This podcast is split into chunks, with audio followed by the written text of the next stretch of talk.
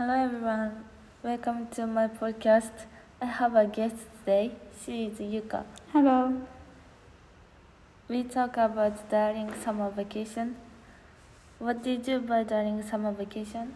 I bought the meat, vegetables, and snacks Why did you buy it?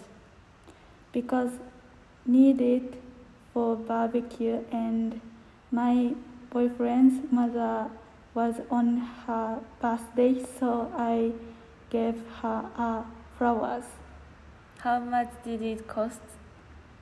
It was 30,000 yen including meat and vegetables and flowers for 5,000 yen. That's great. So she is a very kind friend who buys flowers for her boyfriend's mom. She seems to have had a good summer vacation and I'm happy too. Thank you.